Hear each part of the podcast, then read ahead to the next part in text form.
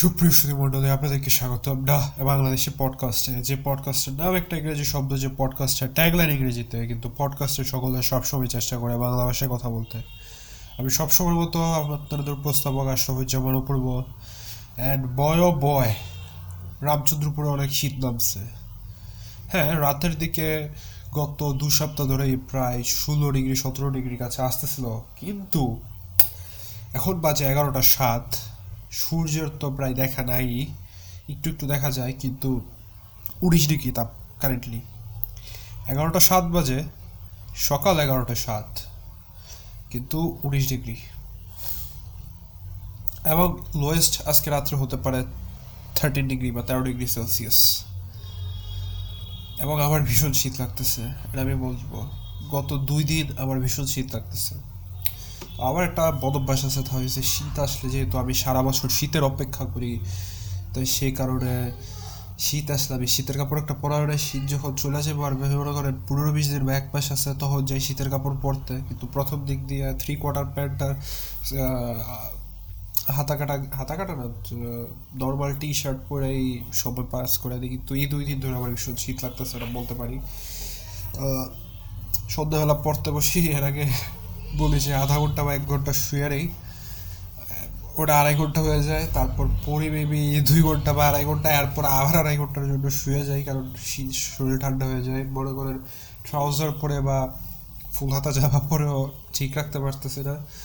আর আরেকটা জিনিস আমি ভুগতেছি, তা হচ্ছে আমি যদ্দূর পর্যন্ত ডায়াগনোজ করতে পারছি, তা হচ্ছে অ্যালার্জিক রাইনাইটিস এটার কারণে আপনার ঘুম থেকে উঠলে ঠান্ডা লাগে এবং রাত্রের দিকে ঠান্ডা লাগে। এটা অ্যালার্জিটাই ঠান্ডার মানে শীতকালের একটা অ্যালার্জি এটা।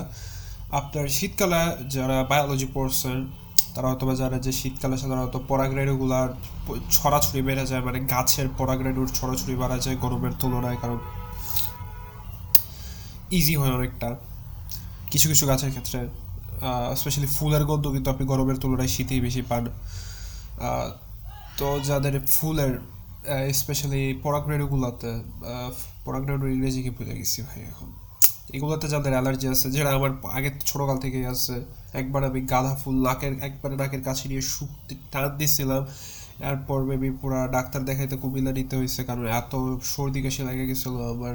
এবং এবার আর শীত, এর আবার একটা বড় এমনই হইতেছে কিন্তু শীত বলা ঠিক হবে না। আমি আর আগের এপিসোডে কথা বলছিলাম এটা নিয়ে যে আমার রোজার সময় এই সমস্যাটা দেখা দিছিল প্রায় সপ্তাহখানেকের মতো।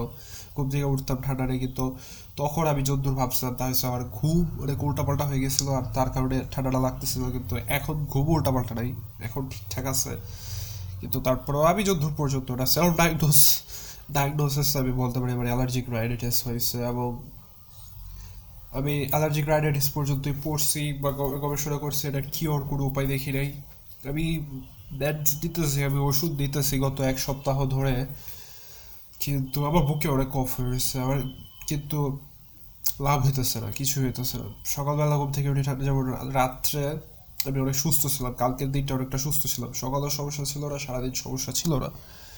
রাত্রে ঘুমাতে যাব ব্রাশ টাশ করছি, তো যেহেতু মুখে ক্রিম দেওয়া কোল্ড ক্রিম আমি আবার দাগের জন্য যে অ্যাকনের দাগের জন্য যে একটা জেল আছে আমার ওটা ব্যবহার করব, তার আগে মুখের ক্রিমটা ধুইতে গিয়ে জাস্ট পানি, আমি আমার সন্দেহ হইতেছিল যে আমার পানিটা আমি দিলে ঠান্ডা লেগে যাবে। আর এখন আমার কথা কিন্তু নাকে লাগতেছে হয়তো বা পানিটা দিতে দেরি হয়েছে না আমি রুমে আস্তে আস্তে বুকটা বুঝা এই হাঁচি কাশি শুরু হয়েছে হাঁচি কাশি নিয়ে ঘুমাইছি অ্যান্ড সকালে হাঁচি এত একটা না কাশি এত একটা না, নাকি দিয়ে পানি পড়াটাই বেশি নাক বদ্ধ হয়ে থাকাটাই বেশি আবার গলাও হয়তো একটু অন্যরকম বাজে শুনাইতেছে।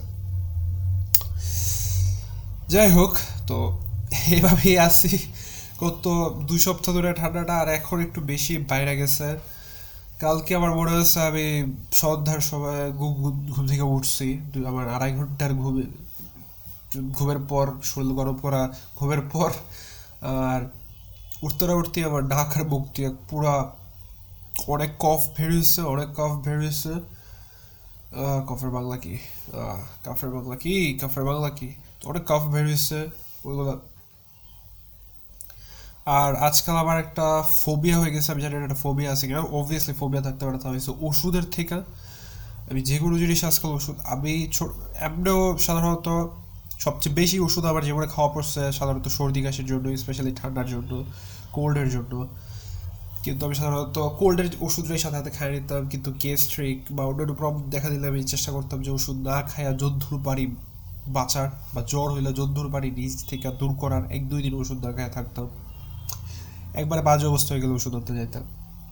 সবসময় একটা ওষুধ থেকে ভয় কাজ করতো এবং বিজ্ঞানে বায়োলজি পড়ার পর এবং নিয়ে আরও গত কয়েক বছরে বিভিন্ন পড়াশোনা করার পর যা ওষুধ যে কতটা ক্ষতিকর বা আমাদের রোগ প্রতিরোধ ক্ষমতা কতটা ধ্বংস করে দেয়, আমাদের কত পুষ্টি বানায় ফেলে, তা বুঝতে পারছি। তাই আজকাল আমার ওষুধ খেতে ভয় লাগে ওষুধ। তাই যতদূর চেষ্টা করি, যেমন এই যে যে পরিমাণ আমার ঠান্ডা লেগে আছে অন্যান্য দিন হলে একটু ঠান্ডা লাগলে আমি সাথে সাথে একটা, দুইটা, মাঝে মাঝে তিনটা হিস্টাসিন ট্যাবলেট আছে, একটা অ্যালার্জির, ওটা খাই নিতাম। হ্যাঁ আমি তিনটাও খাইছি।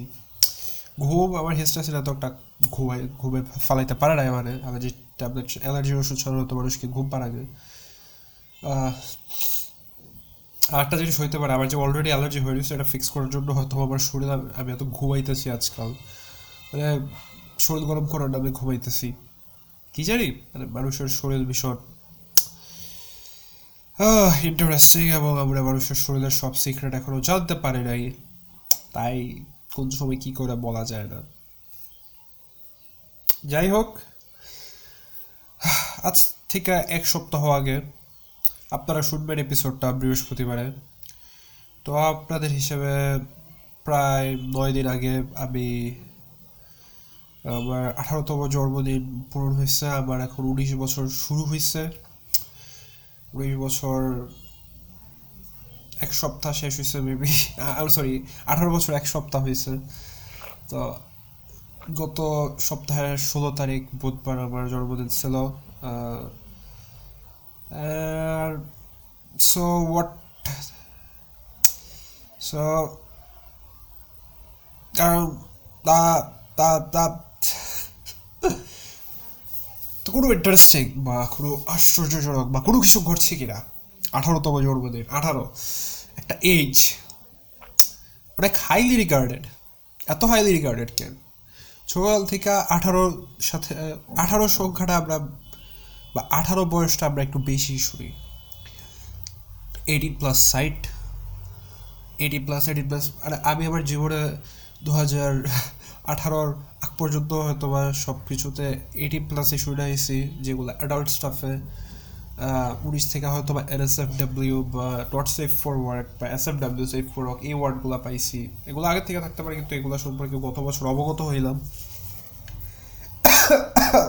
দুঃখিত। বা ডাকটা আমি যত কথা বলতেছে আরও বন্ধ হয়ে যাইতেছে। জানি না অবস্থা আমার করাতে করাটা উচিত হয়েছে কিনা, আমি আমরা কালকে করলাম হলে তো এখন কেমিস্ট্রি পড়লাম হলে ওই সমস্যা তারপর বললাম যে না এনার্জি আছে শরীরে। শরীর অসুস্থ হলে কী হবে? আর কালকে হয়তো এই এনার্জিটা না থাকতে পারে এবং করতে অনেক বোরিং লাগতে পারে। And I have lot of topics যে টপিক্সগুলো আমি এক আজকে নিয়ে কথা বলব। আর নাইলে অনেকগুলো এপিসোড বানাই ফেলব। আর নাইলে খবরই থাকবে না। আজকে আমি লিখা রাখছি। আমি কী নিয়ে কথা বলতে চাই?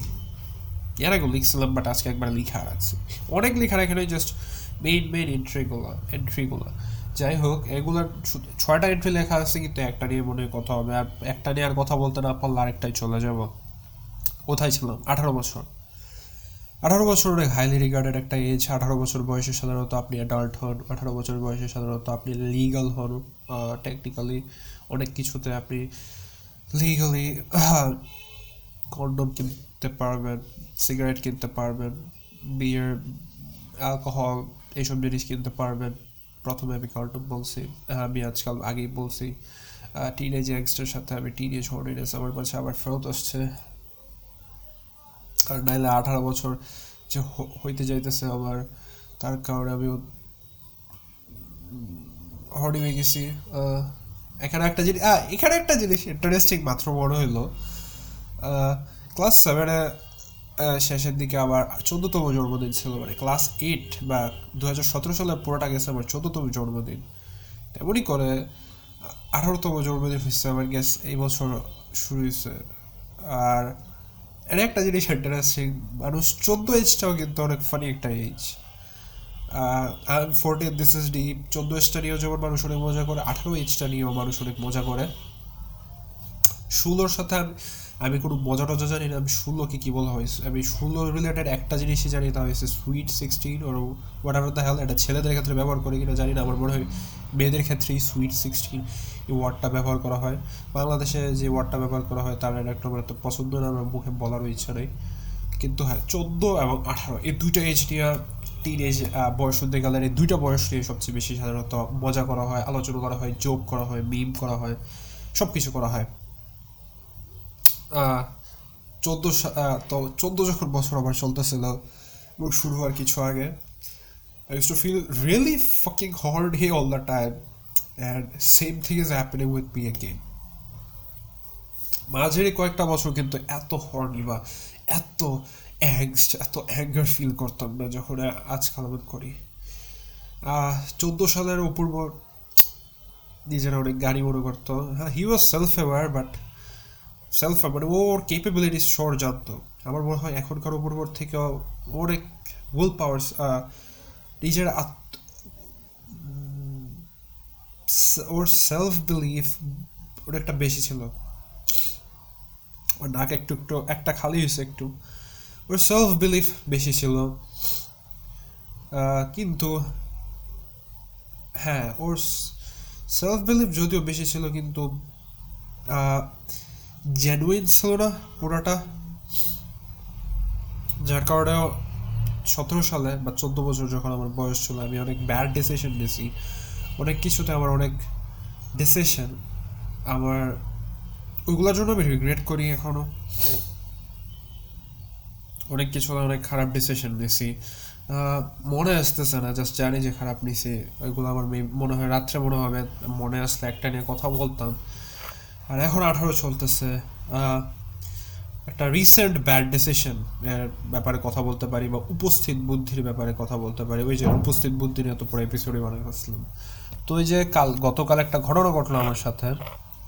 এই উপস্থিত বুদ্ধি নিয়ে আমার যে নাই বা আমার যে স্লো তিন ঘণ্টার স্লো বাট আমি কিন্তু প্র্যাকটিস করতেছি এবং আগের থেকে আগে তিন ঘণ্টা স্লো এক ঘণ্টা স্লো ছিল, আজকাল একটু কমে আনতে পারতেছি। তো যা ঘটছে গতকাল গতকাল আমাদের উনিশ তারিখ আমাদের রেজাল্ট দিছে ফার্স্ট সেমিস্টারের যদি রেজাল্ট জানতে চান, তা হয়েছে আমার ছয়শো আশি নাম্বারের পরীক্ষা ছিল, আমি পেয়েছি পাঁচশো ছয় এবং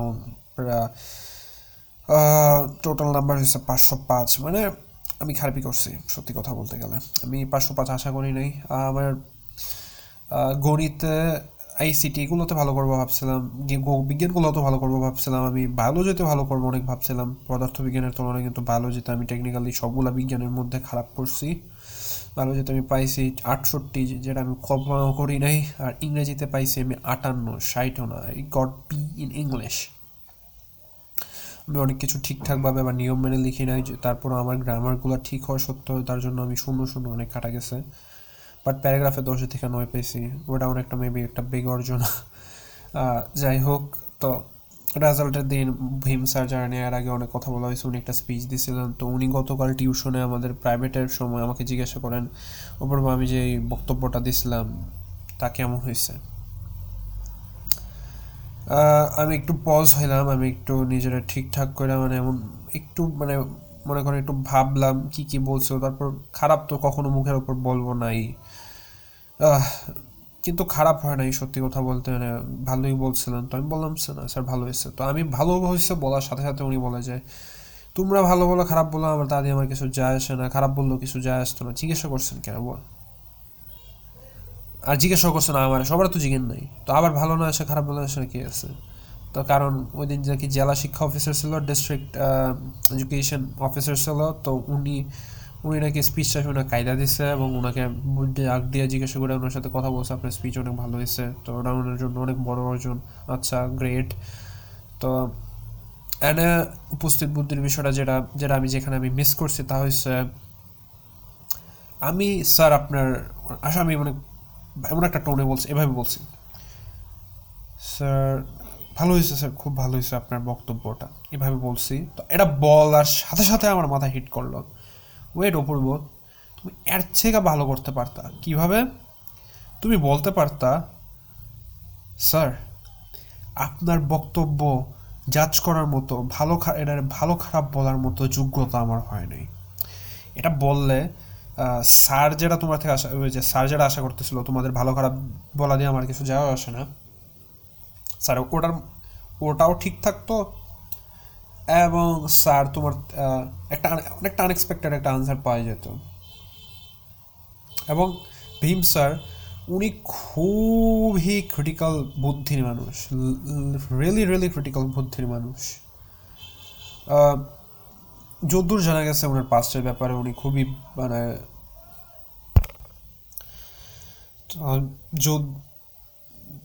উনি খুবই গরিব একটা পরিবার থেকে বড় হয়েছে, বড় হয়েছেন। ওনার বাবা কৃষক ছিল।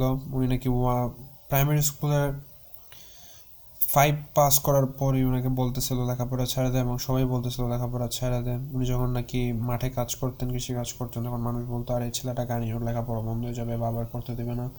তো উনি বিভিন্ন কষ্ট আটটার করে একবারে ঢাকা বিশ্ববিদ্যালয়ে চান্স পেয়েছেন এবং আসছেন। তো হ্যাঁ ওনার লাইফটা অ্যাকচুয়ালি অনেক কষ্টের ভিতর দিয়ে গেছে। এবং উনি আশার আলো দেখছেন শেষ পর্যন্ত, যাক, ওরা ভালো। কিন্তু সমস্যা হয়ে গেছে, বেশিরভাগ এসব টাইপের মানুষ নিজে এত কষ্ট করে আসছে দেখে, যদি দেখে নিজের সামনে আরেকটা মানুষ এত কষ্ট না করে অনেক কিছু পারতেছে ওদের মধ্যে একটা ভয়ানক লেভেলের জেলেসি কাজ করে এবং সবসময় ওরা এই জেলেসিটা লুকায় রাখতে পারে না। সাধারণত মানুষ জেলেসি আমি লুকায় রাখতে পারে এমন মানুষ খুব কমই আছে, কোনো না কোনোভাবে প্রকাশ পাওয়া যায়, তাদের কথাবার্তা, তাদের কথা। শব্দ, তাদের শব্দ চয়ন তাদের বাক্যের ধরন, তাদের উচ্চারণ, এগুলো দিয়ে প্রকাশ পাওয়া যায়। যেমন, আমার শব্দচয়ন, বাক্যের ধরন, এগুলো হয়তো বা ক্লিয়ারলি রেকর্ড হইতেছে না, কিন্তু যদি কেউ বুঝতে পারে তো আমার কথা, যদি কেউ এইসব ব্যাপারে এক্সপার্ট থাকে, তাহলে বুঝতে পারবে যে এটা আমি কারণ আমি কারণ রাইগা সেরা কথা বলতেছি। মানে তারা কেন? আপনাদের সময়ে আপনারা যেটা, আপনি যেটা করছেন অবভিয়াসলি এটা সম্মান প্রাপ্য। কিন্তু কষ্ট করে আপনি এত একটা লেভেলে গেছেন, কিন্তু আরেকটা ছেলে হয়তোবা বাবা মার আদরে বড় হয়েছে অথবা এত কাজ টাজ করা লাগে নাই, ও আজকে ঢাকা বিশ্ববিদ্যালয়ে চান্স পেয়েছে।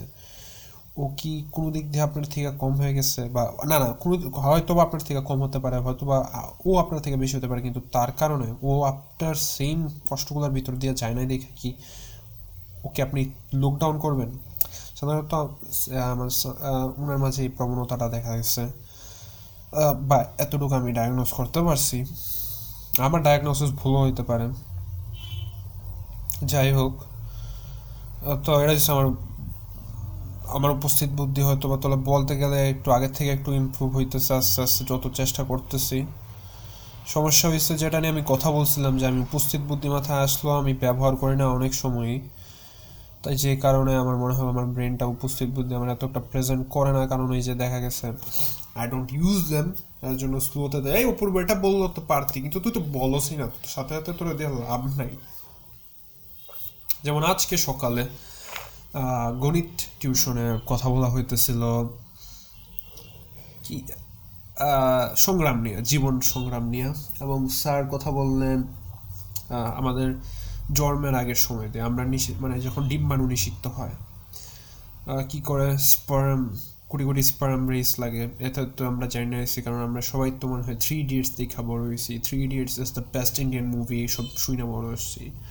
Three India is a good movie maybe a great movie ইন্ডিয়ার স্ট্যান্ডার্ডের তুলনায় খুবই ভালো একটা ছবি। ইন্ডিয়ার যে সব ইন্ডিয়ার বলিউডের স্ট্যান্ডার্ড হিসাবে মেবি একটা গ্রেট ছবি বলিউড স্ট্যান্ডার্ড হিসাবে। বাট একবার ফিল্ম সব কিছুর স্ট্যান্ডার্ড হিসাবে ইটস এ গুড মুভি যদি আমরা সার্বিক চিন্তা ভাবনা করি।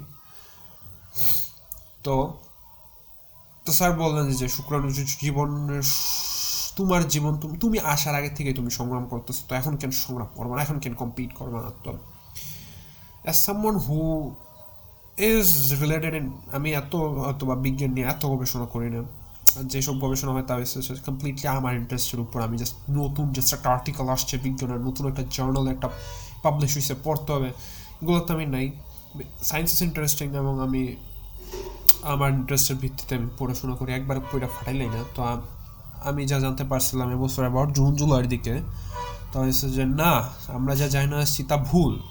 ম্যানচেস্টার এবং Stockholm university what what the Stockholm না ওয়েট আমি আর্টিকেলটা পুল আপ করতেছি। একটু।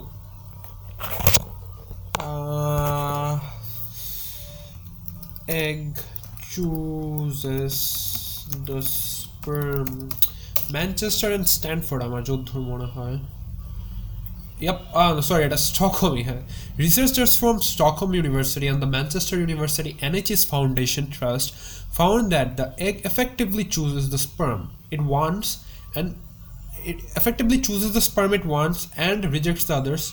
Human eggs release chemicals called chemoattractants that attract sperm to unfertilized eggs. এবং আরেকটা কেমিক্যাল নিঃসরণ করে যেটা, যেগুলার দরকার না এগুলার দূরে পাঠায় দেয় বা ওগুলার স্লো করে দেয়। দূরে পাঠায় দেয় না, ওগুলার স্পিডটা স্লো করে দেয়। So the egg decides which sperm fertilizes it technically তো না স্যার আমি এটা জানতাম, আমি চাইলে বলতে পারতাম, কিন্তু বলি না কারণ আমি জানি স্যার ডাইরেক্ট প্রশ্ন করবে যে কই পড়ছ, কোন ওয়েবসাইটে পড়ছ, কোথায় প্রকাশিত হয়েছে, কারা গবেষণা করছে। এবং আমার খবর নাই যে, আমার খেয়াল ছিল না স্টক আর ম্যানচেস্টার আমি চাইলে বলতে পারতাম যে এই স্যার পড়াই না দিব, কিন্তু আমি জানি স্যার ডাইরেক্ট কথাটা বলতো, যে শিওর জানি না সে কথা বলল বিজ্ঞান নিয়ে, বিজ্ঞান হয়েছে সত্য অনেকটা মানে আজ এত, কয়েক তিন চার মাস পরে সেটা আজকাল একটু প্রেডিক্ট করতে পারি কোন সময় কি বলবে। তো বলি নাই, কিন্তু চাইলে কিন্তু বলতে পারতাম, কিন্তু আমার মাথাটা সাথে সাথে আসছিল যে, স্যার, না, আমরা সংগ্রাম করে চলতেছি না, স্যার, আমরা জন্মের আগের থেকে আমরা পছন্দের ভিত্তিতে চলতেছি এবং দুনিয়াতে একই অবস্থা। স্যার আপনার, আপনি যদি একটা চাকরির বোর্ডে যান, নিয়োগ দিবেন, যদি একশো পোলাবাইন থাকে একশো পোলাবাইনের মধ্যে যদি একজন আপনার পরিচিত মানুষ থাকে, একজন স্টুডেন্ট থাকে সব মনে করেন একশো জনে একশো জনই ভালো। তো যে ছেলেটা আপনার পরিচিত, ওর প্রতি কিন্তু আপনার ওরে কিন্তু আপনি চাকরিটা দিতে বেশি ইচ্ছে করব। ওর কিন্তু একটা আলাদা একটা অ্যাট্রাকশন এখানে জড়িত আছে, আলাদা একটা পছন্দ এখানে জড়িত আছে।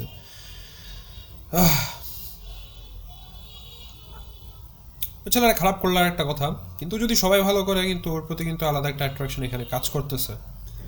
হ্যাঁ আমরা সংগ্রাম, এবং এটা কিন্তু কনফার্ম এটা কিন্তু থিওরি না নিউ স্টাডি এটাকে news study confirms female eggs choose their sperm তো এটা নিয়ে আমি সকাল থেকে এখন পর্যন্ত টিউশন থেকে প্রাইভেট থেকে আসার পর পর্যন্ত এখন ভাবতেছিলাম যে, আমার হিসাবটাই ধরে নেন। মানে বাকি কুটি গুলা কি এতই, ওগুলোর মধ্যে থেকে আমার চুজ করছে মানে বাকিগুলা কি এতই খারাপ ছিল? মানে আমি যে পরিমাণে ডাউন প্লে করব না নিজেরা, কিন্তু আমার আজকাল নিজেরা গুড ফর নাথিং মনে হয় অনেকটা। কিছুর জন্যই আমি ভালো না। আমি পরীক্ষাতে হয়তো বা ভালো করি ক্লাসের পরীক্ষায় ভালো করি নর্মালি সাধারণত বাসায় ভালো করি। আমি যখন দরকার নাই তখন শেভ করা, তখন চুল চাল ঠিক করে রাখা কাপড় চোপড় পরে রাখি। যখন দরকার আছে আমি তখন থ্রি কোয়ার্টার প্যান্ট পরে চলে যাই। যেখানে দরকার সেখানে যা করা উচিত তা করি না। I don't do the right thing at the right time I am not at the right place at the right time মাঝে মাঝে খুবই খুবই সেই সংখ্যাটা খুবই ক্ষুদ্র। কিন্তু তাই নিজেরা আজকাল গুড ফর নাথিং মনে হয় আর কি যে, তুই কিশোর তুই কিছুর জন্যই ভালো না। তো বাকি যেই আমার কম্পিটিশন ছিল, আমার ওই যে কোটি কোটি ওইগুলোর মধ্যে থেকে যে আমার চুজ করছে, আমার আম্মুরা এক তো বাকিগুলা থেকে আমি ভালো ছিলাম। এখানে হ্যাঁ একটা সংগ্রামী, কিন্তু নিজেটা কিছু করে the আমি সার্চ করছি গুড ফর নাথিং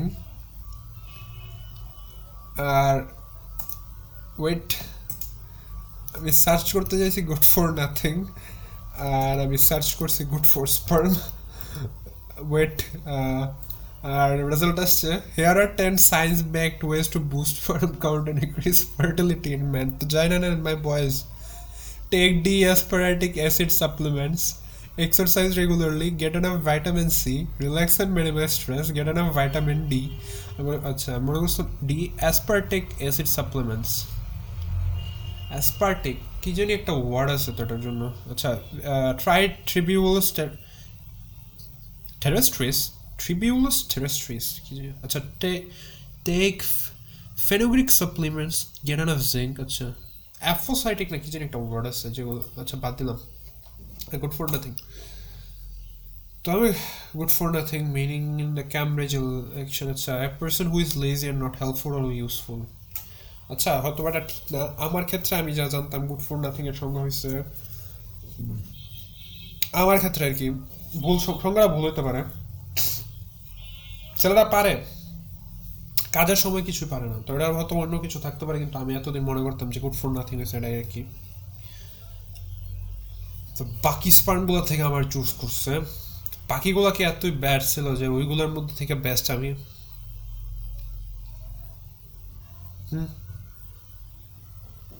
আমি আমার বিষয়টা হয়ে গেছে, কোনো জিনিসই সেই না আমি। আমি বলতে পারি না যে আমি কোনো জিনিসই সেই। আমি প্রতিটা ক্ষেত্রে অ্যাভারেজ মানে যদি কোনো আরপিজির ক্যারেক্টার হইতাম, আমি আমি যখন কোনো গেম টেম খেলে আমি চেষ্টা করি প্রায় সবগুলা স্ট্যাটস সমান রাখতে। আমার ওসিডি সবগুলো স্ট্যাটস সমান রাখতে, এখানে সিক্স এখানে সিক্স এখানে সিক্স আমি ইভেনলি ডিস্ট্রিবিউট করতে চাই। কোনো জিনিসটা আমি বাড়াইতে চাই না, কোনো জিনিসটা আমি কম রাখতে চাই না। কথার কথা হয়তো বা আমার মাঝেও সব কিছু ইভেনলি ডিস্ট্রিবিউট করা, তাই আমি কোনো কিছুতেই ভালো না। কোনো কিছুতে আমি এক্সেপশনাল না just evenly distributed average man এটাই আমার আজকাল নিজের মনে হয়। তার কারণে আমার আত্মবিশ্বাস আগের থেকে বলব না যে কমছে। আগের মতো আটকায় আছে বাট সাহস আমার সেলফ এস্টিম হয়তো বা একটু সেলফ এস্টিম আর সেলফ সেলফ এস্টিম আর আত্মবিশ্বাস কি এক জিনিস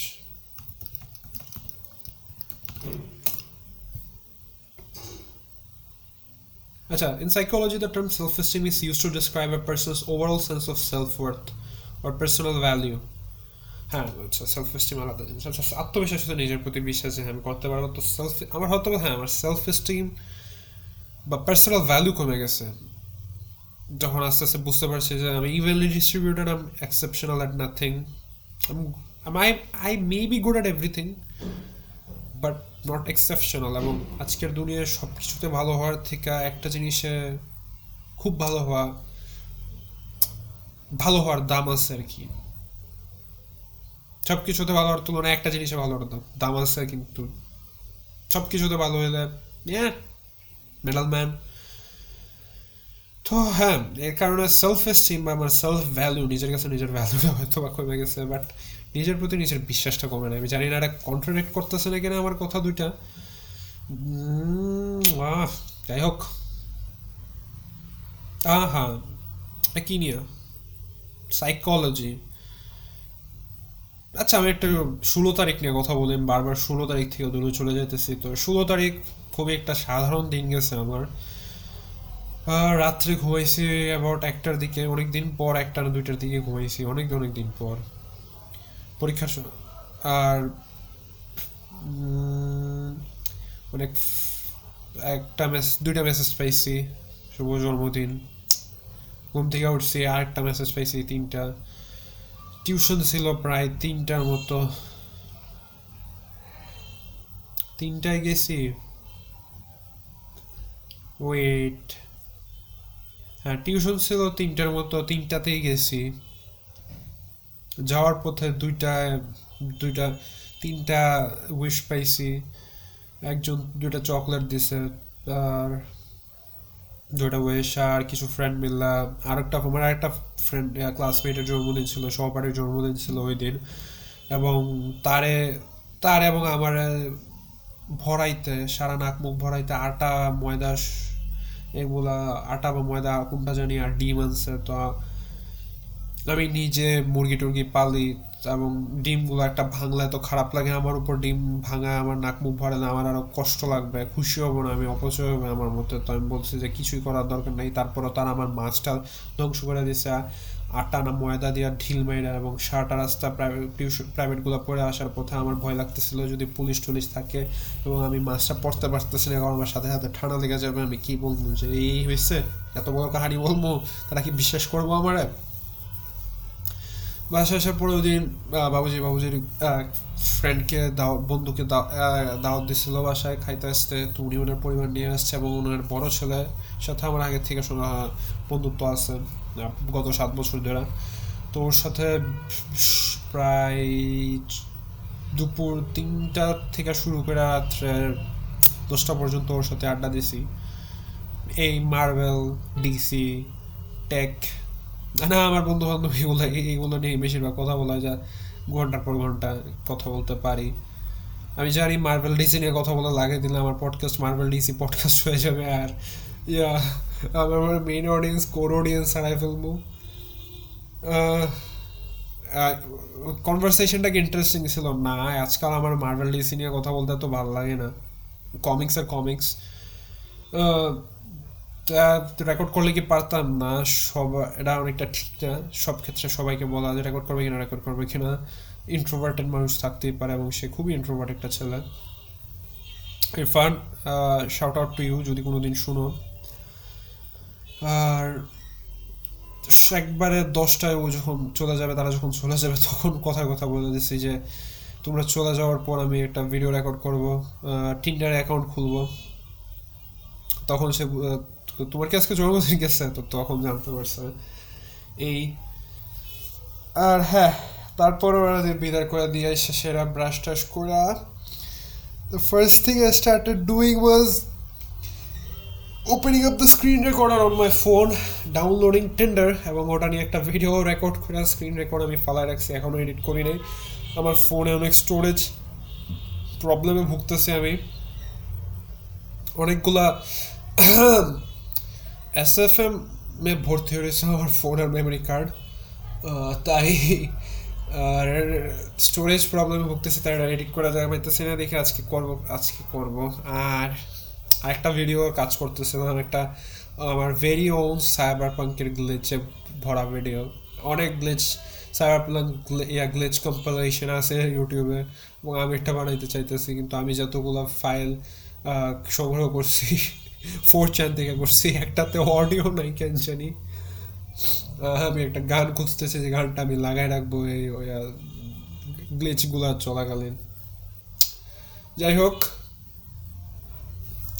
তো টিন্ডার আমার টিন্ডার এক্সপিরিয়েন্স কেউ ভিডিও দেখবেন বা না দেখবেন, জানি না, কিন্তু সংক্ষেপে এখানেই বললেন যেহেতু আঠারো বছর হয়েছে লিগাল হয়েছি টেকনিক্যালি লিগাল না মানে আমার বার্থ সার্টিফিকেটে আমার বার্থ ইয়ার আরেকটা আহ, তো টিন্ডারে আমি আমার প্রথম অ্যাকাউন্ট খুলছি আমার যখন বয়স তেরো।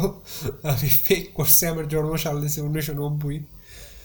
এবং ফেসবুকের সাথে না ইনস্টাগ্রামের সাথে কানেক্ট করছিলাম এবং তাদের ওইখানে আমার রিয়েল বার্থ ডেট দেওয়া ছিল এবং তারা টেন্ডার টের পাওয়া যায় আহ, আমার ব্যান করা যায় প্ল্যাটফর্ম থেকে। এই ছিল একটা। আমি তখন টিন্ডার ঘোরাটি বুঝতাম না তখন ক্লাস সেভেনে পড়ি কুরবানিদের আগের ঘটনা। তারপর দ্বিতীয়বার হয়েছে গত বছর যখন আমার সতেরো বছর কমপ্লিট হয়েছে মনে করছি যে না হয়তো বা এখন টেন্ডার অ্যাকাউন্ট খুলতে দেবে। তার, দেখলাম আগের অ্যাকাউন্টে ঢোকার চেষ্টা করলাম, না, ওই যে আগের ব্যান খেয়ে রাখছি। তারপর আমার একটা বার্নার অ্যাকাউন্ট আছে, ওটা দিয়ে একটা খোলার চেষ্টা করলাম, না, সতেরো বছর এখন তোমার রিজনে তুমি লিগাল না। তাই বাদ দিলাম এবার একটা ব্যান খেলাম।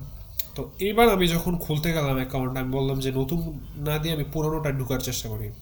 অ্যান্ড গ্যাস হোয়াট আমার সেই পুরান অ্যাকাউন্টে আমার টিন্ডার ঢুকতে দিছে। কারণ এখন তারা বুঝতে পারছে যে না, ওই যে ফেসবুকের বার্থডেট যে ভেরিফাই করে রাখছিল, এখন টেকনিক্যালি আমি লিগাল তারপর রিয়েল বার্থডেট পুশ করতে দিছে এবং হ্যাঁ আমার অ্যাকাউন্ট খুলতে দিছে। তো অপূর্ব, তুমি তো পুশ করো একটা আইডিয়া তা হচ্ছে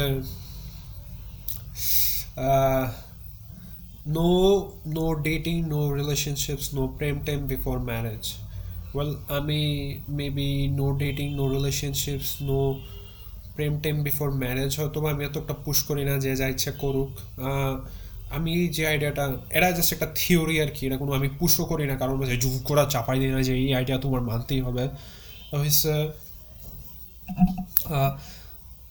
not having sex before marriage এটা নিয়ে আমি কথা বলছিলাম ওই যে আমার এক ঘণ্টা বিয়াল্লিশ মিনিটের টেকনি পলিটিক্যাল স্পেকট্রামে কই পড়ে ওটাতে? যে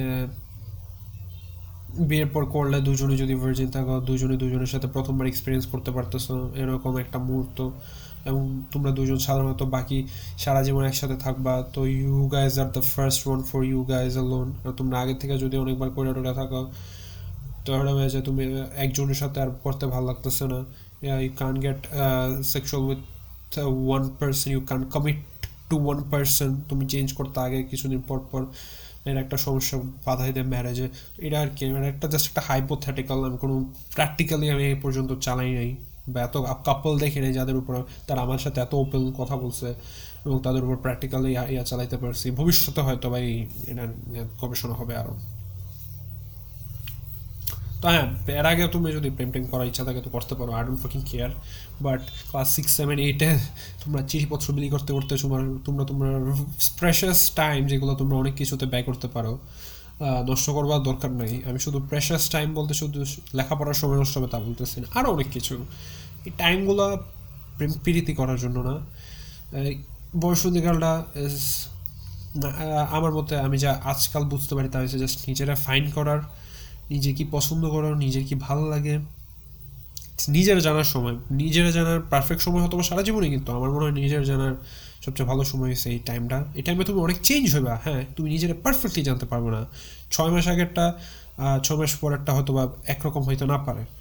গত বছরের উপর, এখন এই বছরের উপর মাঝে কিছু মিল থাকলেও অনেক ড্রাস্টিক চেঞ্জ আসছে। চিন্তা ভাবনায়, মানসিকতায়, এমনকি মার্চ, এপ্রিল মাসের উপর আর এখনকার উপর মাঝে অনেক চেঞ্জ আসে। মার্চ, এপ্রিল মাসের উপর কি বলব? আমার থেকে অনেক গুছানো ছিল অ্যান্ড আম ফাকিং আনঅর্গানাইজড আমি দিন দিন অনেক আনঅর্গানাইজড হয়ে যাইতেছি। যাই হোক টিন্ডার ছিলাম না। তো টিন্ডার এই আমার ফার্স্ট এক্সপিরিয়েন্স আমি টিন্ডারের ব্যাপারে অ্যাকাউন্ট খোলার আগে যা জানতাম এবং আমার ও একবারে, আর তখনকার স্মৃতি আমার এত একটা মনে নেই, আমি কী করছিলাম টিন্ডার অ্যাকাউন্ট খুললা তা হচ্ছে সোয়াইপ লেফট মানে আনলাইক সোয়াইপ রাইট মানে লাইক শুধু এ একমাত্র এই জিনিসটা জানতাম যে টিন্ডারের এটা হচ্ছে ট্যাকটিকটা মানে ডেটিংয়ের অ্যাপটার মধ্যে। So I open a account I get into it আর দেখলাম যে টিন্ডার আমাকে একটা মিডল ফিঙ্গার দেখাই দিল। There are two subscription tiers in Tinder Tinder Premium R Tinder Gold. আর না একটা জানি একটা টিন্ডার গোল্ড আর একটা টিন্ডার গোল্ডের উপর মনে হয়।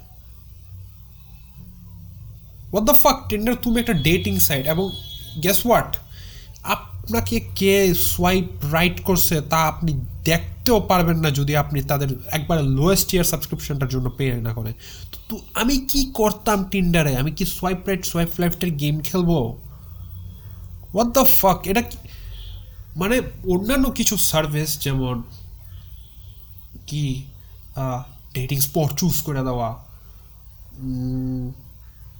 তারপর সোশ্যাল মিডিয়ার ছবি, এইগুলা দুইজনের মাঝে ক্রস রেফারেন্সিং করা এই আইডিয়া দেখানো তুমি বইটা পড়ছো কি, তুমি এটা বইটা পড়ছো কি কি কি পছন্দ?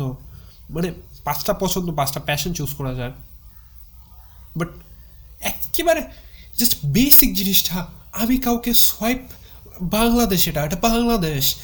বাংলাদেশে আমরা হোয়াট লোয়েস্ট ইয়ার কত?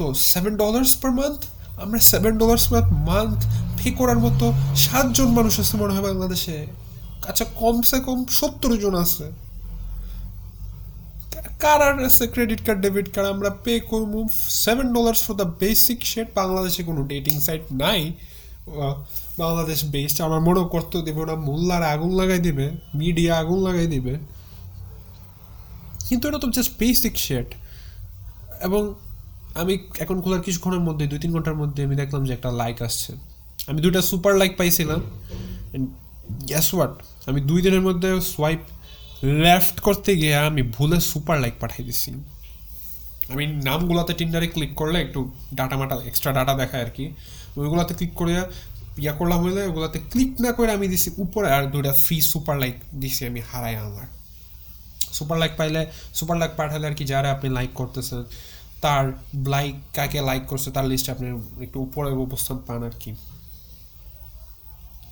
কিন্তু Tinder is the fucking worst আমি যা বুঝতে পারলাম, একবারে বেসিক ফিচারটা নাই। আমার একজন লাইক করে রাখছে, আমি জানি অ্যাকচুয়ালি কেউ লাইক করে না এটা হচ্ছে টিন্ডার আমার পুশ করতেছে যাতে আমি পে করি। বিকজ আমি যেসব ছবি টবি দিছি এগুলো এগুলোতে আমার দেখতে বলব না টেরিস্ট লাগে বাট রিয়েলি ব্যাড ফটোস এবং আমি ছবি টবি তুলি না। আমার প্রোফাইল পিকচার আমি ফেসবুক প্রোফাইল পিকচার যেটা কারেন্টলি ব্যবহার করতেছি এটা ব্যবহার করতেছি গত বছর নভেম্বর থেকে মানে অনেক দিন হয়ে গেছে। Probably the longest profile picture I is this one. Uh, এটা পর্যন্ত অনেক লং অনেক সময় হইতেছে বাকিগুলো সাধারণত আট দশ মাসের মধ্যে পাল্টা যায় এটা প্রায় এক বছর ক্রস করছে। হ্যাঁ তো আমার তো ছবি নেই, আমি তো ছবি তুলি না। একটা ভিডিও দেখছিলাম একবার, তখন বয়স পনেরো, যে টিন্ডারে ছবিগুলা কীভাবে দিতে হয়, কি কি ছবি দিতে হয় ফুল বডি একটা প্যাটের সাথে মানে একটা পুষ পুষ প্রাণীর সাথে একটা কফি শপে বসে, আমার ট্যাকটেক্স টিন্ডার ফটো ট্যাকটেক্স ভিডিও দেখছিলাম, বুঝছেন?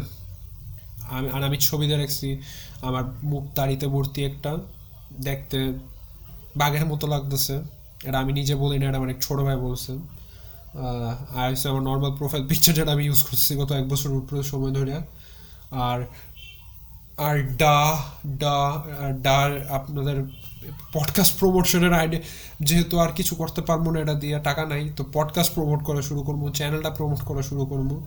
তো এটার জন্য আমি একটা পোস্টার বা কিছু একটা বানাইতেছি যাতে সুন্দর করে বেশি যত ইনফরমেশন পারি আমি দিতে পারি আর কি। কাম লাগলে এটা একবার প্রথমে দিয়ে রাখব ডা available on Spotify iTunes blah blah blah Tinder দিয়ে আমি মার্কেটিং শুরু করব পডকাস্টের হান্ড্রেড আই হান্ড্রেড না আমি রিসেন্টলি একটা আইকিউ টেস্ট দিয়েছি আমার আইকিউ আসছে একশো পঁচিশ। এবং আইকিউ টেস্টটা দেওয়ার পর আমি আরও অনেক কিছু জানতে পারছি যে আইকিউ স্কেল বিভিন্ন ধরনের আছে। তো আমি যেই স্কেলে পরীক্ষা দিয়েছি ওই স্কেলে একশো পঁচিশের উপর আরেকটা আছে হচ্ছে একশো তিরিশের পর থেকে। ওটা হচ্ছে ভেরি সুপিরিয়ার তো আমার আসছে সুপিরিয়ার হ্যাঁ আমি কি খুশি আমার আইকিউ নিয়ে? না। ভেরি সুপিরিয়ার আমি একটা লাভ দিলাম। বলে এরপরে আরেকটা আরও দুটো আইকিউ টেস্ট দিছি। একটার একটার, একটাই বলছে যে আমি ভেরি সুপিরিয়ারের পড়ি, আর আরেকটা দিছি অনেক বড় ছিল, প্রায় পঁচিশ মিনিট লাগায়। শেষে যখন রেজাল্ট দেওয়ার টাইম এসে রেজাল্ট তুলতে নাকি বারো ডলার পে করতে হইব। এ পারলে ওয়েবসাইটটার একটা ডিডিও আছে অ্যাটাক মেরা ডাউন মেরে দিলাম যে ফাক্কার্স তোমরা এটাকে তাহলে ফ্রি হিসাবে অ্যাডভার্টাইজ করতেছো কেন গুগলে হ্যাঁ টিন্ডার দ্য ওয়ার্স্ট এখন টিন্ডার থেকে আমি প্রেমিকা পাই গেলে টিন্ডারকে ওয়ার্স্ট বলব না। যাই হোক, আমি যদ্দূর জানি যে আজকাল নাকি পৃথিবী ওকে কিউপিড খুবই ফেমাস মানে খুবই ট্রেন্ডি বাইরের দেশে, বাইরের দেশগুলোতে। কিন্তু বাংলাদেশে ওকে কিউপিড আমি অ্যাকাউন্ট খুলতে পারতেছি না। মনে হয় বাংলাদেশে রিজেন নাই তাদের। কিন্তু অ্যাপটা ডাউনলোড করা যায় প্লে স্টোর থেকে।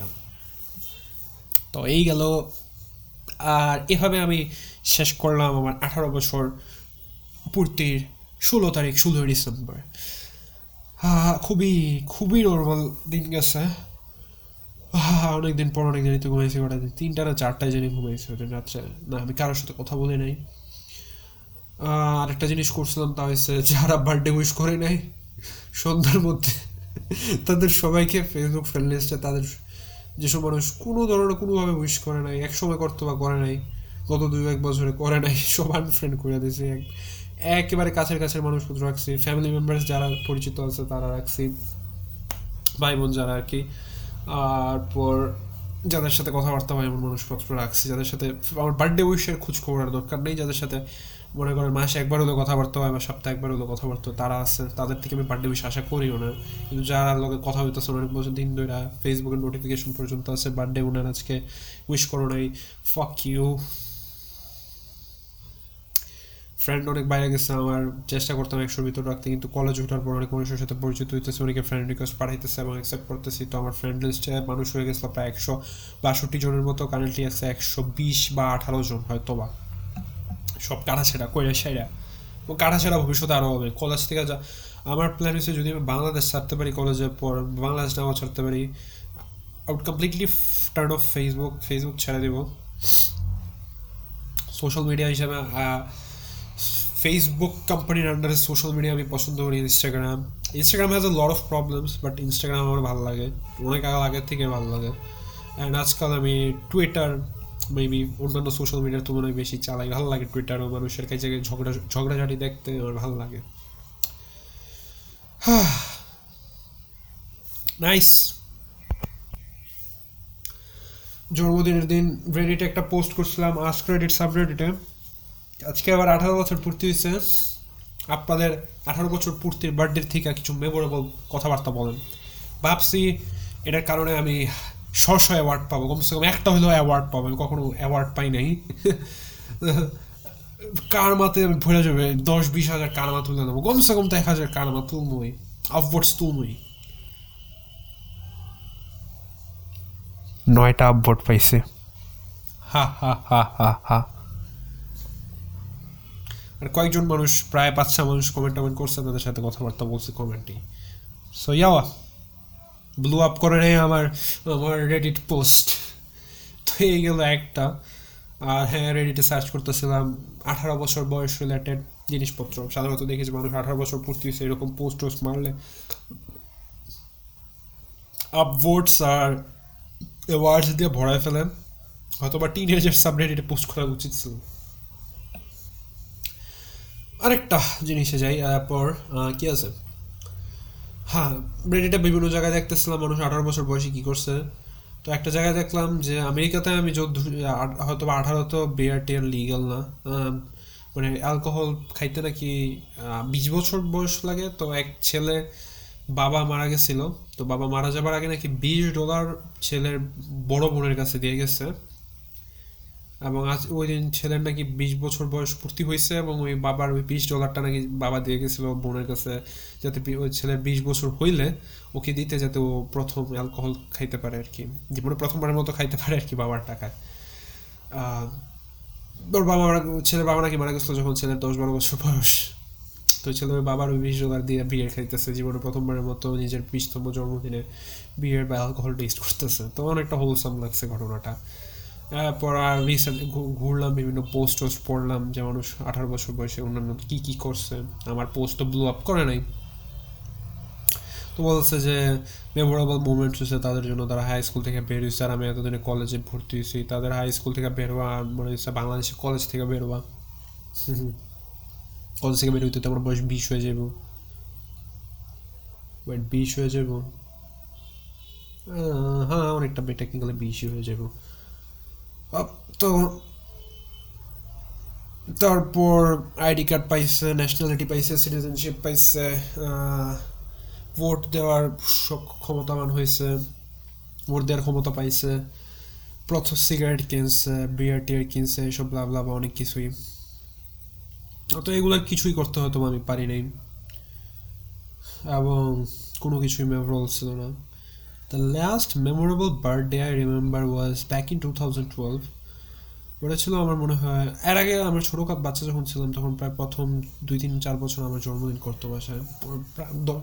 একেবারে আট বছর পর্যন্ত মানে প্রত্যেক বছরই জন্মদিন করছে, অনুষ্ঠান করতো আমার। তো the year was two thousand twelve I was what বয়স দশ বছর পূর্তি হয়েছিল আমার, আইনার বিয়ে হয়েছিল ওই বছর প্রায় মাস, আমার জন্মদিনের মাসখানেক আগে। মাসখানেক আগে? আইনার বিয়ে হয়েছিল আমার জন্মদিনের পনেরো দিন আগে ডিসেম্বর, নভেম্বর থার্টিতে বিয়ে হয়েছিল এবং তো হ্যাঁ পনেরো দিনই। তো কিছুদিন প্রায় ডিসেম্বরের বারো তেরো তারিখের দিকে আঙ্কেলরা আসে আইনার ফুফা আসে। আমার আইনা হয়েছে আমার ছোটো ফুপি আর কি। তো ছোটো ফুপি আসে আমার হাজব্যান্ড আসে আমার স্বামী আসে। এবং তারা জন্মদিনের ব্যাপারে জানতো, তার আছে ওই দিন আমার পরীক্ষা আমার বৃত্তি পরীক্ষা চলতেছিল, বার্ষিক পরীক্ষার পর বৃত্তি পরীক্ষা দিয়ে, গণিত পরীক্ষা দিয়ে আসলাম। জানতে পারলাম যে তারা আমার জন্য কী কিনে রাখছে, জন্মদিন করবে। তো ওই দিন অনেক মজা টজা হয়েছিল আর ওই দিনই শেষ মনে হয় আমি আমার বার্থডে কেক পাইছিলাম। অ্যাকচুয়াল কোনো জিনিস পাইছিলাম আর কি বার্থডেতে। পাই মানে গিফট পাই নাই জাস্ট কেক তো এই যে এটা গেছে। আর ছোটোকাল থেকে প্রায় শুনে আসতেছি, যখন যখন থেকে বার্থডে করে আমার ছেড়ে দিচ্ছে আর যেহেতু আমি বার্থডে অনুষ্ঠান দেখা বড় হয়েছে, তো যে বড় হয়ে যখন কলেজ হাই স্কুল উঠবা, তখন হাই স্কুলের বন্ধু বান্ধব নিয়ে করবা গিফট টিফট দিব। হাই স্কুল উঠছে পরে কলেজের বন্ধু বান্ধব কলেজে উঠছি এখন ভার্সিটির বন্ধু বান্ধব আল্লাহ এইভাবে করতে করতে দিন চলে যাবে, মজা কোনো দিন করতে পারব না আর কি। দেখেন, চিন্তা করে হয়তো বা আপনার বয়স পাঁচ বছর, আপনি মার্বেল দিয়ে খেলতে পছন্দ করেন বা আপনি পুতুল দিয়ে খেলতে পছন্দ করেন, আপনার মা বাবা আপনাকে কী বলবে? মোস্ট মা বাবা বাংলাদেশে কী বলে? একটা চা, তিন, চার বছরের বাচ্চাকে আপনার সারাদিন পড়তে বসে রাখে। একটা প্লেয়ের বাচ্চা কি সারাদিন পড়ার দরকার আছে? তার কি দশ ঘণ্টা পড়ার দরকার আছে? কি করতেছেন তার সাথে? এগুলো বড় হইলে করতে পারবা। আমার যখন বয়স পঁয়ত্রিশ হবে, ছত্রিশ হবে, চল্লিশ হবে, আমার কি, আপনার কি মনে হয় আমি মার্বেল দিয়ে খেলব, পুতুল দিয়ে খেলতে? আমার রুচি থাকবে ইচ্ছা থাকবে। জাস্ট ওইটা নিয়ে র্যান্টে চলে গেলে মনে হয় আজকের এপিসোড আমি এন্ড করতে পারব না। আঠারো বছর পূর্তি হলো। নাথিং চেঞ্জড নাথিং হয়তো একটা চেঞ্জ আছে হচ্ছে, এখন আমি আগের থেকে বেশি হর্নি হয়ে গেছি। আল্লাহ। ওপর বস গেমিং কর্নার তো আজকে সাধারণত সারা এপিসোড গেম নিয়ে কথা বললে সময় নষ্ট করি নাই। অনেক কিছু নিয়ে বলতে পারছি, তো আমি আশা করি যে আজকের এপিসোডটা ভালো ছিল এবং আমার মনে হইতেছে আজকের এপিসোডটা ভালো ছিল। আহ, তো আজ আমি আমার রিসেন্ট গেম গেম টিম নিয়ে কথা বলতে চাই। ধর, কথা বলাটা গুরুত্বপূর্ণ মনে করো মনে কারণ আমি গত এক সপ্তাহে এত একটা গেম টেম খেলি নাই। একটু জন্মদিন, টন্মদিনের কাজ জন্মদিন জন্মদিন না, আমি ওই যে ওই যে ইরফানের সাথে, ইরফান আসছিল অনেকদিন পর বাসায়, প্রায় দেড় বছর, দুই বছর পর তো ওর সাথে সময় দিছি। ওর সাথে বিভিন্ন জায়গায় ঘুরছি, ও আমার বাসায় এসছে আমার বাসায় গেছে আড্ডা টাড্ডা দিছি। তো এত একটা গেমিং, টেমিং হয় নাই আমার। বাট কয়েকটা জিনিসটা কথা বলব সংক্ষেপে। তা হচ্ছে প্রথমে বলতে চাইতেছি এপিক গেমস নিয়ে। তো এপিক গেমস আমি ফোর চ্যান রেডের বিভিন্ন জায়গায় লিক পাইছিলাম স্পেশালি ফোর চ্যানে যেহেতু আমরা আমি আজকাল ঘুরি ফোর চ্যানের দিন কিছুই না। যে ফোর চ্যানের ভিডিও গেম বোর্ডে একটা লিক পাইছিলাম যে এপিক গেমস নাকি এই সতেরো তারিখ থেকে শুরু করে প্রায় অনেকগুলো গেম ফ্রি দেবে এবং সবগুলো গেমই ছিল অনেকটা ট্রিপল এ টাইপ গেম মানে বিগ বাজেট গেম ছিল। Metal gate Solid five Dying Light Far Cry five Assassin's Creed Origins দেখে সেটা তো মই পুরো ইন্টারনেট লাফালাফি শুরু করছিল। খাইছে এই গেম দিবে এই গেম দিবে, এগুলো দিবে। দিন শেষে সতেরো তারিখ ঘরে আসলো এবং প্রথম গেম ছিল সিটি স্কাইলাইন্স এবং in no way City Skylines is a bad game আমি কখনো সিটি বিল্ডিং গেম টিম খেলি না। আমি সিমস খেলছি but city building game team আমি তো পছন্দ করি না। চাকরি চাকরি টাইপের গেম আমি পছন্দ করি না। তো সিটি স্কাইলাইন্স আমি যদ্দূর জানি যে এমন সিটি বিল্ডিং গেমের মধ্যে খুবই খুবই ভালো একটা গেম তো সিটি স্কাইলাইন্স দিচ্ছে কোনো এরপর দিছে মনে হয় দ্য লং ডার্ক আমি মনে হয় পিএসবি তাতে পিএসবি তাতে একটা আছে, আমি নাম শুনছিলাম বাট খেলা হয় নাই। মেবি হরর গেম শিওর না। এরপর কি দিছে? আজকে রিসেন্টলি দিছে এলিয়েন আইসোলেশন এটা মনে হয় একটা একটা ট্রিপল এ গেম স্যাগার গেম ট্রিপল এ না হলে ডাবল হইব? মানে জাস্ট এত এতদিন ইন্ডি গেম নিয়ে আইছে, এই এই কয়দিন? আজকে বাইশ তারিখ। সতেরো তারিখ থেকে শুরু করলে আঠারো তারিখ থেকে ধরে বাংলাদেশের টাইম আঠারো, উনিশ, বিশ, একুশ, চার দিন সব ইন্ডি দিয়ে আইছে। আমি মনে হয় একটা মিস করছি, কি জানি। এলিয়েন আইসোলেশনের আগে যেটা দিয়েছে সেটা হয়তো আমি মিস করছি, আমার খবর নাই। তো হ্যাঁ এপিক এপিক গটাস ওই জিটিএ ফাইভ দিছিল, মনে করছে যে হ্যাঁ বড় বড় জিনিস দিয়ে দেবে। কারণ রেড ডেড অনেকে তো বলতেছিল রেড ডেড রেডেমশন টু দিয়ে দিবে। তারপরে মাঝে লিখেছিল red dead redemption P remaster করবে পিসিতে পিএস ফাইভ এক্সবক্সে আমি রেড ডেড রেডেমশন রিসেন্টলি শুরু করেছি পিএস প্লে স্টেশন থ্রিতে এতদিন শুরু করতে চাই না আমি জানতাম এফপিএস নাকি খুবই খুবই বাজে। এটার ফ্রেমস নাকি খুবই বাজে এবং খুবই বাজেভাবে রান করে। এই পর্যন্ত যদ্দূর খেলছি আমি, দেখলাম, আমি বেশি খেলি নাই মনে হয় প্রথম দুই, একটা তিনটা মিশন শেষ করছি। শহরগুলোতে থাকা চলাকালীন যখন ওই চোর বাটপারগুলা এসে সেরা শুট আউট শুরু করে, তখন ফ্রেম অনেক ডাউন করে। প্রায় বিশ ফ্রেমের নিচে এসে পড়ে বাট এমনি রিসেন্টলি জাস্ট ওয়ার্ল্ডে ঘোরাঘুরি করতে বা নর্মাল কাজ করতে করতে কোনো সমস্যা হয় না। ওই শুট আউট শুরু হয়ে গেলে কি একটু ঝামেলা করে। একসাথে অনেকগুলা এনপিসি সামনে থাকলে। ওয়ার্ল্ডটা খুবই খালি খালি মনে হয়।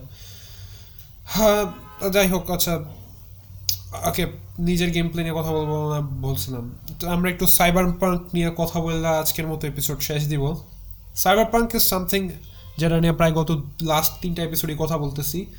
এবং ইয়া আমি নিজেও এটার হাইপ করছি আমিও এটার হাইপের শিকার। কিন্তু সাইবার পাঙ্কের গত লাস্ট এক সপ্তাহ সিডি প্রজেক্ট রেড এবং সাইবার পাঙ্কের জন্য এত একটা ভালো যায় নাই। আহ, তা হচ্ছে সাইবার পাঙ্কের গেম স্টপ রিসেন্টলি এখন সাইবার পাঙ্কের অনেক অনেক অনেক অনেক স্টোর শুধু গেম স্টপ না সাইবার পাঙ্কের জাস্ট রিটেল ইউনিট মানে ডিস্কো আজকাল ফেরত নিয়ে রিফান্ড দিতেছে। প্লে স্টেশন স্টোর একবারে কমপ্লিটলি রিমুভ করে দিছে সাইবার পাঙ্ক যাদের অলরেডি গেমটা কিনা হয়ে গেছে ডাউনলোড করা গেছে, তারা আবার অ্যাক্সেস করতে পারবে বাট নতুন কেউ আর ডিজিটাল এটার পারচেস করতে পারবে না। প্লে স্টেশন স্টোর রিমুভ করে দিছে রিফান্ড দিতেছে। রিফান্ড নিয়ে একটা ইস্যু হয়েছিল। তাই মানুষ রিফান্ডের জন্য সোনির সাথে কথা বলতো, কিন্তু তারা সোনির এক্সিকিউ যারা আছে আর কি কাস্টমার রিপ্রেজেন্টেটিভ তারা জাস্ট ইগনোর করে দিত। পারব না পলিসি নাই এইসব বলে দিত। এগুলো নিয়ে অনেক একটা কন্ট্রোভার্সি ক্রিয়েট হয়েছে। সাইবার পাঙ্কের প্রায় আট মিলিয়নের মতো প্রি অর্ডার ছিল এবং তারা নাকি প্রথম দিন, প্রথম বারো ঘণ্টার ভিতর প্রথম চব্বিশ ঘণ্টার ভিতর আট মিলিয়ন কপি বিক্রি করছে তারা। আর এই পর্যন্ত হাইয়েস্ট রেকর্ড হয়েছে জিটিএ ফাইভের দু হাজার তেরো সালে যখন বেরিয়েছিল তখন চব্বিশ ঘণ্টার ভিতর নাকি এগারো মিলিয়ন কপি বিক্রি করছিল। আমার মনে করতাম আমরা এতদিন মনে করতাম যে সাইবার পাঙ্ক হয়তো বা জিটিএ ফাইভের রেকর্ডও ভাঙতে পারবে, কিন্তু সাইবার পাঙ্কের একমাত্র মনে করতাম জিটিএ ফাইভের রেকর্ড ভাঙতে পারবে। তো যা বুঝলাম এত হাইপ টাইপের পরেও জিটিএ ফাইভের রেকর্ড যদি আর কেউ ভাঙে, আমার মনে হয় জিটিএ সিক্সই ভাঙবে। জিটিএফ ফাইভের রেকর্ড আর কেউ আপাতত কেউ কন্টেন্ট আর নাই ভাঙার মতো। তো সাইবার পাঙ্ক নিয়ে অনেক অনেক কন্ট্রোভার্সি চলতেছে। প্রায় মনে দু তিন চারটা প্যাচও বেরিয়েছে এবং ওই যে আরেকটা জিনিস ম্যান যেটা নিয়ে আমি বলছিলাম কথা বা আমার সন্দেহ হইতো যে সাইবার পাঙ্ক দু হাজার ষোলো সতেরোর আগে প্রোডাকশন শুরুই হয় নাই।